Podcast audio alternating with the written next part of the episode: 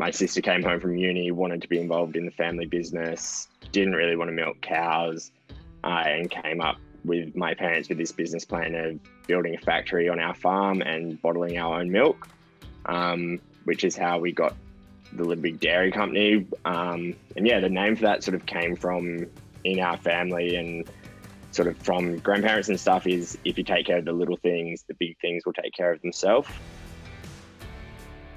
Well, good day. Welcome to the Humans of Agriculture podcast. We've got lots of C's going on in today's episode. We've got Campbell Chesworth, cows, community, and conservation, and I think you're in for a cracker. Firstly, I'd like to acknowledge the Wathaurong and Wiradjuri people and extend my respects to any Indigenous or Torres Strait Islander people who are listening to the Humans of Agriculture podcast. Welcome back to another week, and I have successfully made it back to the mainland from beautiful Tasmania. It was absolutely unreal. If you haven't been down there, go check it out. Campbell Chesworth is part of his family's business, Little Big Dairy. If you haven't seen them or ch- seen their trucks, just go and give a little Google search, and plenty of things will pop up. On their website, I love how they've got the whole story. You see everything from the kids in the background, a little bit about the business, how it all started. So check it out. Otherwise, head over to our socials and give it a whirl. But they're dairy farmers and milk producers that take their milk straight from the farm to market. Home for them is out near Dubbo on the banks of the Macquarie River, and hopefully things aren't getting too wet out there. This episode, I reckon, will be really relatable to many of our listeners. Although Campbell grew up on his family farm, it wasn't necessarily where he always saw himself. In fact, life took him to the big smoke for uni, then on to Malawi, a small landlocked country in Africa. And upon returning to Australia, he set about studying urban planning. It was this dream, through studying urban planning, was to work on major infrastructure projects about how places should be built and developed, and how it should be a really considered approach. You're probably wondering how on earth has he gone back to the family farm? It's a fascinating business. His journey is absolutely unreal. I'm really excited to keep an eye on where they're heading.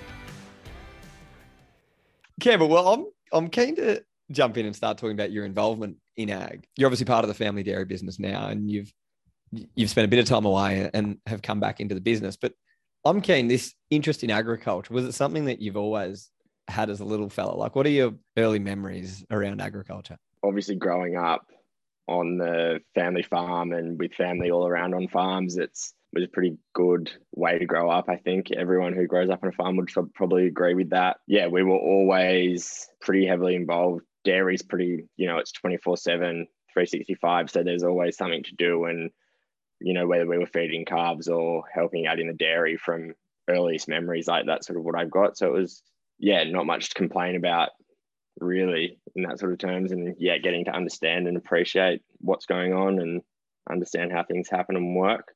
I was only chatting to someone yesterday about like dairy farmers, and it's one of those jobs where you can't just switch the switch off for a few days. It's every day, twice yeah. a day. You, you're turning up. Did you grow up wanting to be a dairy farmer and be involved in the farm? Uh, as a teenager, I went to school in Sydney, so I think seeing that side of things and being in the city and you know all the new bright lights and things that you'd never really experienced before, I sort of got a bit distracted I think, from farming and from ag and went away from that. So yeah, probably when I finished school and started uni and whatnot, I didn't really probably want to be boots on the ground involved in ag. And so what what like career path did you go down? Like straight out of school? Was it were you pretty keen to stay in and around the city, in and around Sydney? Yeah, so I stayed in Sydney and went to uni and um, sort of had a bit of an interest in politics. Um, so in my early years of uni had the um, you know did a few internships with our local members in Sydney and then down in Canberra and thought that that would be an interesting sort of ag aligned thing to do. Very interesting. I don't want I don't want that to come across like I was a young lib at Sydney Uni hanging out pamphlets or something, but because I but I definitely that yeah, was only was part of it. no, no, not, not not at all, not at all. So, but I I pretty quickly got disenfranchised from that, um, and sort of Mark Coulton, who's our local federal member, sort of said to me, you know, you you probably need to not be doing this right now, go off and do something else and come back when you understand the world a bit better. I want to I want to follow on that. So, why were you interested in politics? Like, was there a certain impact or thing that you thought I actually want to get involved to try and change this? Yeah, I think growing up, we often had, you know, our dinner table conversations often led back to politics, um, whether that be, which was mainly around, you know, policy that affected ag, water policy, drought policy, live export, whatever it could be, we would talk about. And, and I still have the perception that there's not enough people who understand re- the real world, so to speak, or the real world outside of sort of the eastern seaboard, um, making decisions that affect what's happening on the grounds, which probably, probably as I've gotten older, and I think there's a bit more of a push around that, or I've got a better understanding that you know there are some pretty good people in that policy space. But yeah, as a bit of a tyke, watching Four Corners or the 7:30 report and sort of being like, oh, I'm smarter than those people. Like I get it more than them. Yeah. Well, I think that's a huge part of it, and the challenge is, isn't it, where like there's lots of people with good intentions that want to get involved, but then something happens and or or it's the behaviors of a few in that kind of political world. And you just think, oh my God, why would anyone yeah. do it? Like you're just going to be hitting your head about against a wall. But in yeah, terms definitely. of Mark's advice, go and get yeah. a little bit worldly and a little bit of experience. You actually took off to Malawi. So you you took on his advice and took off. yeah. Yeah, which was um which was amazing to be able to get over there and sort of finished uni and got out of Australia and my first time traveling on my own and yeah, really cool part of the world with some yeah, amazing people and amazing experience. So yeah, it was really good. Whereabouts is Malawi? Uh, so it's this tiny little country um, in sort of southeastern Africa. Um, it's landlocked by South Africa and Zimbabwe and Mozambique and stuff. So yeah, it was really cool. So how, how did you end up there? An aspiring politician goes off to get some worldly experience and just lands in the middle of Africa. yeah, I don't I don't know if I was still aspiring at that point, but uh, yeah, ended up over there. I think I I definitely didn't want to go and get a job, so I um, this was sort of through a, a program that I'd seen at uni, and so finished up and applied and got into it and was over there for a little while, um, working, yeah, yeah, in Malawi, doing sort of working on the ag side of things, looking at supply chain and, um, you know, going out and working with subsistence farmers and looking at the way that they farmed. And one of the main things we were looking at was we set up a, a sort of test lot to, you know, introduce something that wasn't maize into the the area, and yeah, and then looked at how that was how those subsistence farmers and were getting produce to market and in Malawi, it's such a tiny country and it's pretty impoverished. There were in the local markets, a lot of the fresh fruit and veg comes up from South Africa. Um, so it was sort of trying to understand and change that, I guess. What did like what did that cultural experience kind of teach you about ag and and I guess just humanity kind of more broadly? we're very lucky in Australia. Um, I guess from the ag part of that question is, you know, working out in these super remote areas with subsistence farmers that, you know, they're totally happy and content with life and, you know, they're farming just to eat what they farm and maybe sell the little bit extra that they have to a neighbor or the local market. And look, I, yeah, looking at that as impoverished, but I don't know, we work so hard over over here to be as efficient as possible and you know produce as much as possible for the as the smallest amount of input which is a much bigger conversation about capitalism but mm. yeah it was it was definitely really it was interesting um, and i think also there was a bit of being over there looking at that space i guess on reflection of there a little bit of guilt of being like trying to t- teach these people or tell these people that they should be doing more and better. Um, yeah, on reflection in years past, that's sort of something that I don't know if I regret it, but it's something I'm aware of. With that too, it probably comes from just like an outsider's perspective as well, doesn't it? Like in terms of yeah, they're inherently teaching you things through an understanding of their perspective, and probably conversely too, they think, yeah. wow, like Campbell Yeah. comes at it with in this way of thinking that potentially we haven't even thought about before because we are just content and getting on with what we do. Yeah, yeah, that's a good point. Maybe. It's um it's funny because like a huge influence of humans of ag has been um I went to South Africa so similar thing Africa met this bloke he was driving a cab and he was a, well his his life ambition was to be a subsistence farmer and at, at that point it was April of 2019 and I'd just left um a, a startup that I'd been involved in for a bit and kind of was just floating and I'd had this idea around how do we like talk about agriculture and connect consumers and blah blah blah, like bring ag into the conversation.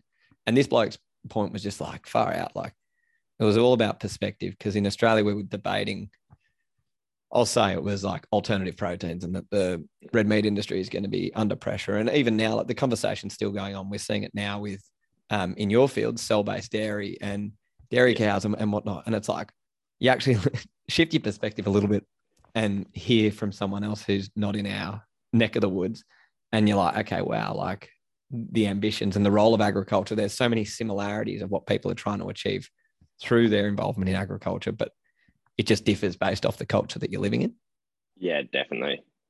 but agriculture is a common thread across every culture that you can Yeah. see is fundamentally important Yeah, definitely. Which is why sometimes I think we have a farmers and people from from rural Australia have a little bit of a superiority complex because they, or at least I do, that you know, no, none, nothing else that's happening here.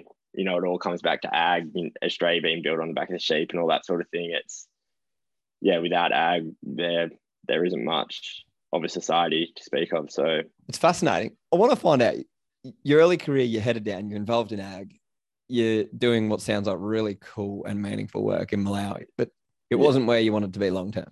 yeah, I just didn't didn't really find anything that made me super excited. I wasn't really ready to leave the city, I don't think, when I got back from overseas. So yeah, decided not to and I yeah, went down this path of doing my masters in urban planning down in Melbourne. And I credit that to my upbringing though, the way that things work and move and having really considered approaches to the way that the world should be developed or towns are built or whatever it is, you know, it comes back to that trying to make things as good as possible with what you have.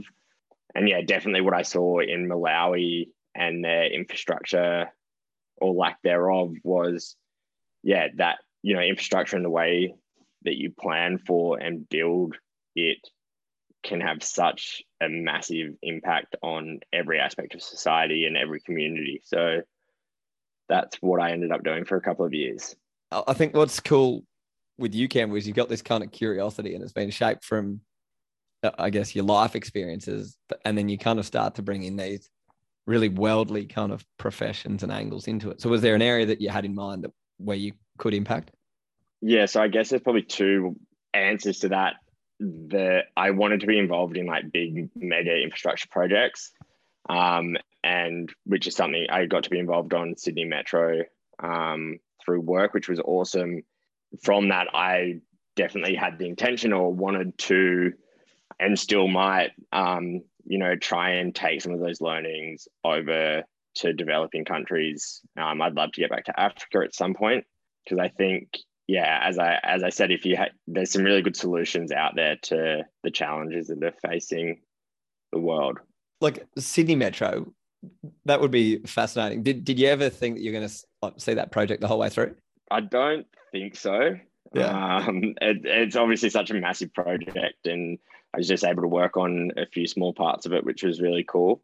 Yeah, I think it'll be pretty cool in 20 odd years or whatever to be able to go somewhere and be like, hey, I sort of worked on that little station precinct and understand why they did that. And yeah. For sure. Ooh, little Yeah. tour, tours of Sydney with Campbell. yeah. we, were you looking at um, major infrastructure projects and going, oh, there's actually learnings here that I can take back home, or is this kind of been a benefit of hindsight? Yeah, no, definitely. I think the way that such massive projects with so many multiple stakeholders, it is something that you, I have found that being home has translated like that, thinking about the way a project can work building the team that you need for that project. Um, we often talk about, you know, having the right people on the bus and then the right people in the right seat on the bus.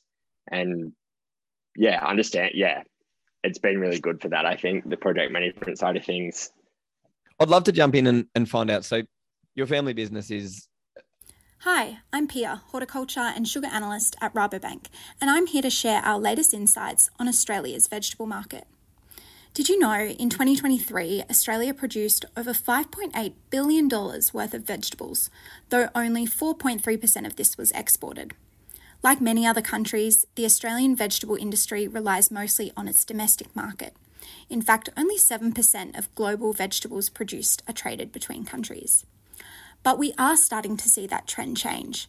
Global trade is growing at a faster rate than production, and countries with low cost production are seeing the highest growth rates. You can learn more about trends in the vegetable market on our latest Rabo Research Australia podcast, Mapping World Vegetable Trade, or reach out to me via the Rabobank Australia social media channels to learn more. I was, going to say a little company, but it's, it's a company called Little Big Dairies. So, yeah, yeah, I, I guess can you just start off? Um, firstly, where where did the name come from? But what is the business today? Yeah, cool. So yeah, we have the Little Big Dairy, which is one part of our family business. Uh, we're based out in Dubbo, um, in central New South Wales, and we're my brother's sixth generation dairy farmer, and we in 2012, um, my sister came home from uni, wanted to be involved in the family business, didn't really want to milk cows, uh, and came up with my parents with this business plan of building a factory on our farm and bottling our own milk, um, which is how we got the Little Big Dairy Company. Um, and yeah, the name for that sort of came from in our family and sort of from grandparents and stuff is if you take care of the little things, the big things will take care of themselves, which is kind of the ethos of the way that we farm and now the way that we um, do business in manufacturing and logistics. And so, sim- as simple as that, your sister managed to convince your parents and build a, a bottling facility, and it is the yeah, well, today. Yeah, it sounds kind of simple, but um, we were sort of at that period of the start of the milk wars and dollar a litre milk. Um, we were sort of in an intermittent period of we'd been out of drought maybe for a couple of years and before we went back in and it was a bit of the I guess so let's do it and ensure that we can keep farming for generations to come or not do it and potentially you know not not be able to farm into the future um, I think my parents sort of saw the writing on the wall that a lot of people did around that time with dairy, which is why there has been such a mass exodus out of the industry. Um, and yeah, we were really lucky to be in a position to be able to make it happen. And we worked with some amazing people, and um, yeah, the community really embraced it. And now we're producing and bottling about 110,000 litres of milk a week and get sold in Sydney and Canberra and Newcastle and up the north coast and stuff. So yeah, it's pretty cool and it's slightly more advanced today than what it was at the beginning. It was literally um, a, a, hand supply chain, whether it was the actual bottle, bottling process or even hand delivered into the cafes locally, is where it all started. Yeah. Is that right? Yeah, yeah, that's right. So it was, um, yeah, my mum and sister and sister in law, myself, brother in law, dad, they all sort of built the factory, didn't really know what we were doing, turned an old dairy shed into the factory, got a pasteurizer and homogenizer and separator from New Zealand. And um, yeah, literally just started off doing a thousand liters at a time, hand filling, screwing the caps on by hand, putting the label on by hand, packing the boxes by hand. We had one little two pallet truck and yeah, had a handful of cafes and one IGA um, in town. And yeah, but pretty pretty quickly we from starting, we grew um, into having a couple of trucks and sort of got out to Orange and Bathurst. And yeah, it was, as I said, the community was got really got behind us. Um, spent a lot of weekends during uni meeting the truck and doing uh, farmers markets around the place, um, which was pretty interesting. But yeah, so no, but we've we've been pretty lucky to grow to the size that we we have. And in, really in like a relatively short period of time too, because I think if yeah. you if you look at kind of what's happened over that time too, you guys are, are setting up a vertically integrated dairy business. You you particularly like Central West New South Wales with some of the most hardest hit areas um, during the most recent drought. Like, yeah, you you weren't at you obviously weren't at home and in the business the whole time, but were you still involved in the conversations and what was actually happening? To a certain extent, yeah. I would come home as much as possible during uni and then when working. Um, and we've always had a pretty open dialogue as a family of what's happening and how the business is faring and what any strategic decisions that are happening. And you know probably mum and dad were always making those decisions but always making us feel like we were involved in that conversation which was really good. So yeah not necessarily having much input but always knowing on what was going on here. Yeah. And and so for you like your sister comes home she's had the input come up with the idea you've converted um, converted the old milking barn dairy yeah. into a factory. Um, yeah. From there, like, how, how did the business grow and eventuate? Like, was it very incremental, or did you guys nearly one day have the wake up to this demand increase? Sort of a bit of an exponential growth. It was smaller at the start, and then it snowballed. Um, in sort of after we'd been bottling for less than a year, my sister's husband, who was a builder by trade, came and worked, and he's sort of just one of those guys who has a really business brain um, and worked really hard to get the. He was really good at coming up with strategic sales plans and all that sort of thing. So he and my sister worked really well to get it to the point that it was at. Um, took a few risks and yeah, not afraid to ring and email people until they get a response and until they give it a go. Um, but what I think it's a really the product's a really easy sell. We sort of use this term single source that it all comes from our farm. We can ensure the integrity and the traceability of the milk.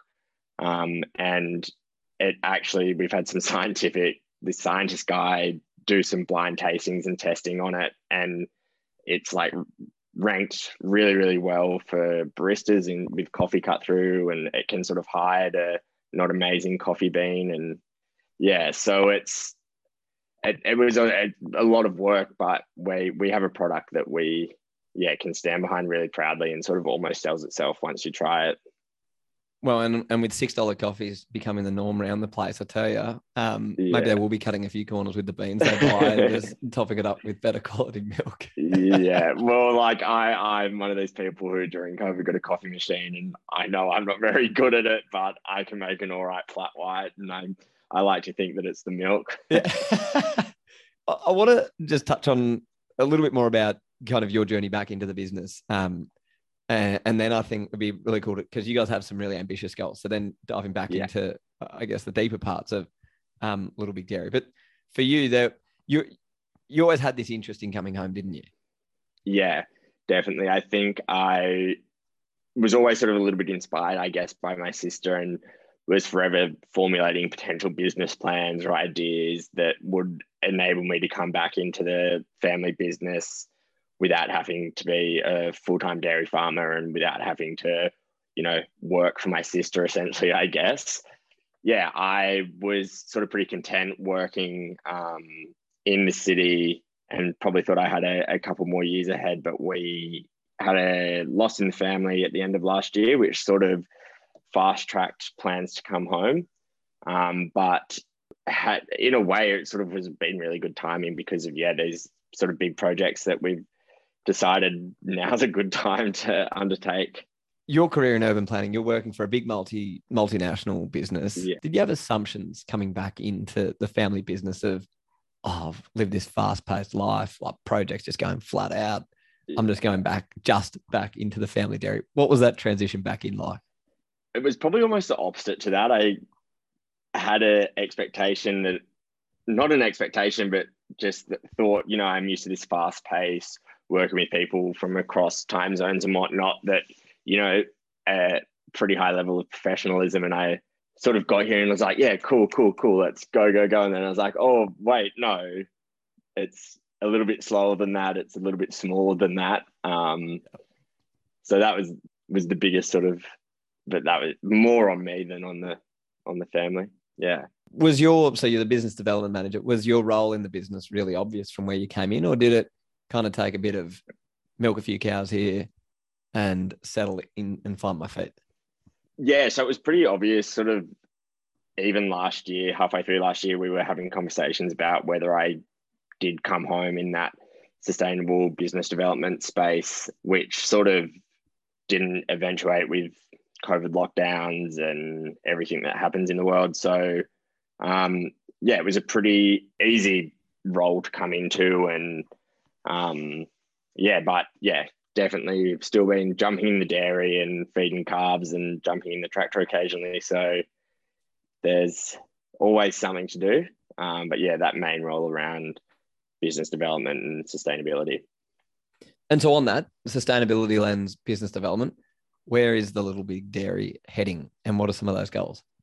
Yeah, so we are working towards becoming sort of the first commercial circular dairy farm in Australia, um, which to us sort of just comes under this banner of cows, community, and conservation of being really considered in the way that we use our inputs, the way that we produce, the way that we farm, um, and constantly sort of looking to reduce um, from the farm side, looking to reduce sort of um, you know nitrogen based fertilizers, power, plastic wrap, all that sort of stuff, and then within the little big side of things, um, the type of packaging that we're using, the type of manufacturing that we're doing, um, and yeah, recycling and reusing as much much water and whatnot that we can. In ag, there's well, there's so much happening in the sustainability space. We've got these net zero targets, but in terms of for you guys, this idea of circularity is kind of something which has been talked about a little bit over a few years, but in essence, that's where like the heart of true sustainability sits, isn't it? Where a waste product's actually a value add or an input into something else. Yeah, I think so, definitely. And it was a for us, and especially in the first instance, it is really the circularity stuff is it's about wrapping what we already do in a sort of marketable phrase. And I think you you would see it to be a landowner in Australia at the moment, you have to be considered, you have to be being smart. And best practice is that it is being, um, yeah, considerate and it is sort of being circular. So I guess we're just, we've just sort of looked at what we were doing, looked at what we want to be doing, and and found this that yeah, we are circular and we can be even more circular. So because you guys are dealing directly with the consumer as well, do you feel a greater level of pressure um, or scrutiny coming off the back of that? Yeah, yeah, definitely. It's sort of our our brand is personable, so it is. We've sort of got to be able to stand behind it um, in a way that a foreign-owned company doesn't have to and and can't. Um, and I think since starting Little Big, a massive part of what we've wanted to do is sort of educate the consumer. Um, you know, why should I pay more for your milk than just your cheap home brand? Educating the consumer about ag and about why you need better investment in ag and why you should support local and that sort of thing. So, the circular messaging, it's something we want to do as a part of that education piece with the consumer. Um, because I think that generally speaking, for for ag and for livestock, there can be sort of a you know point finger pointing of you're like bad for the climate or you know sort of degradation that sort of thing. And it's like you need to get ahead of that and educate and be like actually look these are the things that we are doing and these are the things that we can show you we're doing and we can talk to you about them um, in a way that yeah a synthetic milk might not be able to talk to yeah. yeah what they're doing.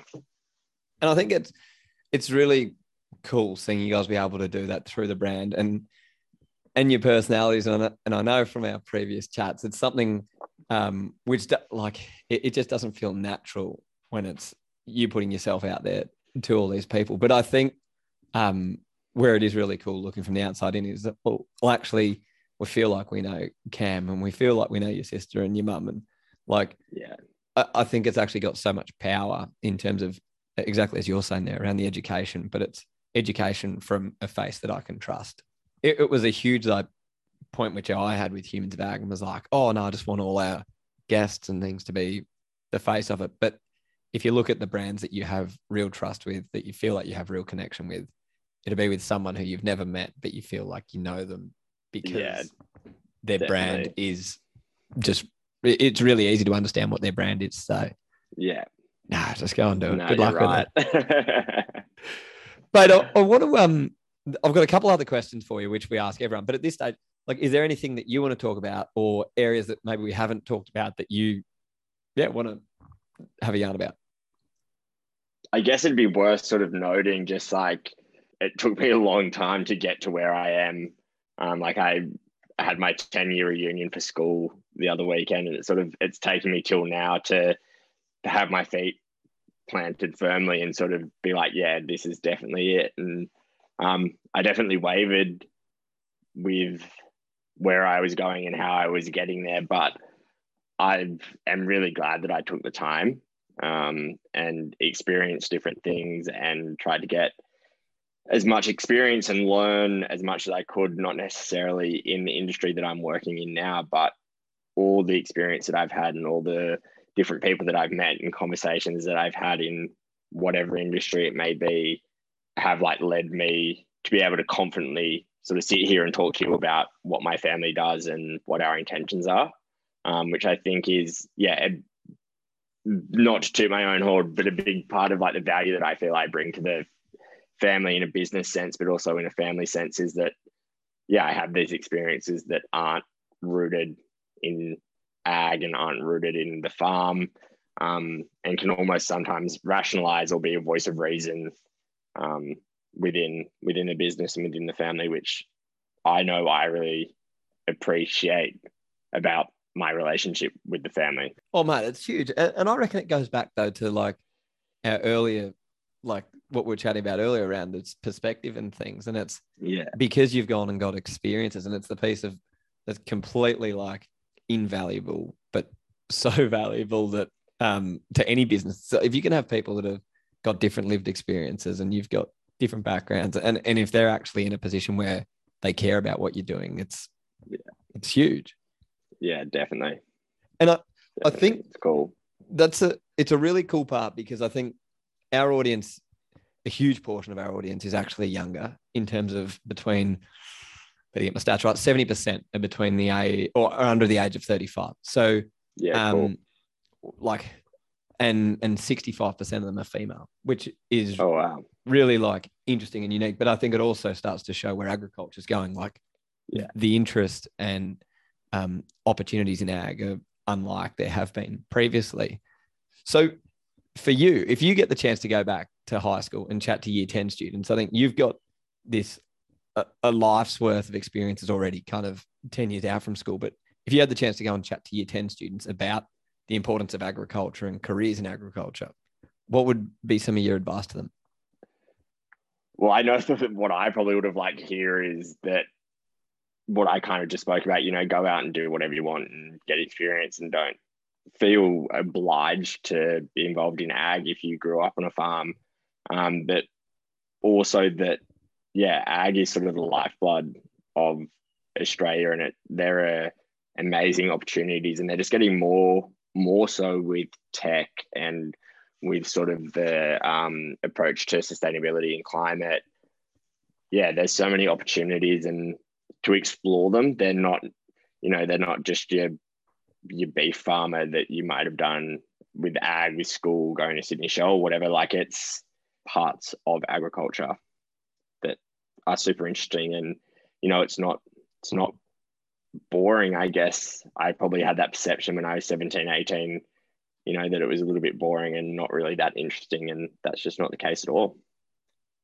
So I want to swing a question onto you, which a previous guest has asked, and it's yeah.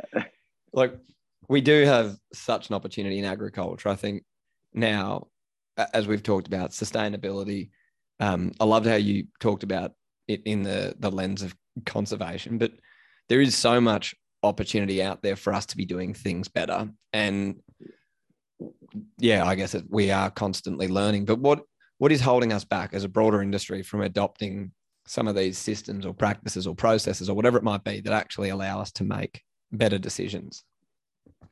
I guess one thing that jumps to mind for that, at least for us at the moment, is access to staff, um, which I know a lot of people are struggling with at the moment. And it's just a matter of not necessarily having boots on the ground to get the everyday done. Sort of doesn't really enable you to make these big changes.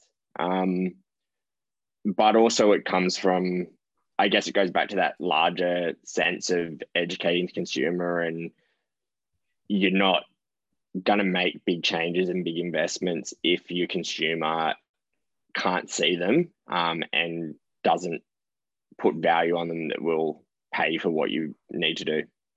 Absolutely. No, I think there's a huge role in reducing the gap. Um, and I think the only way to do that is through increasing the connection between what is happening in the farm management side, but even the food yeah. side and supply chain with the consumer. Because that unless you're getting that connection and that sharing of knowledge, but the interaction, so people are asking yeah. questions, then you can't get there.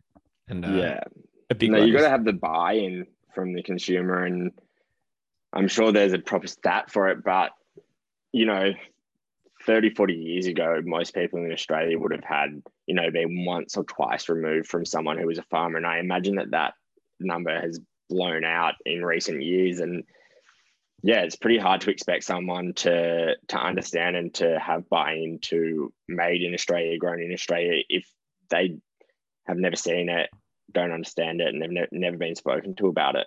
Yeah, and don't understand. Well, this is. This is what happens here in Australia. Yeah, here's what happens elsewhere. Like you, you can see, kind of black and white very clearly what some of the different practices are, and then you go, yeah. oh, actually, I don't want to buy those lentils from there or whatever it might be. Yeah, yeah, totally. But such a such a hard conversation to have sometimes, isn't it?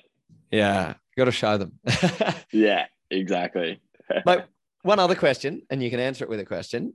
What what's something you'd like me to ask a future guest?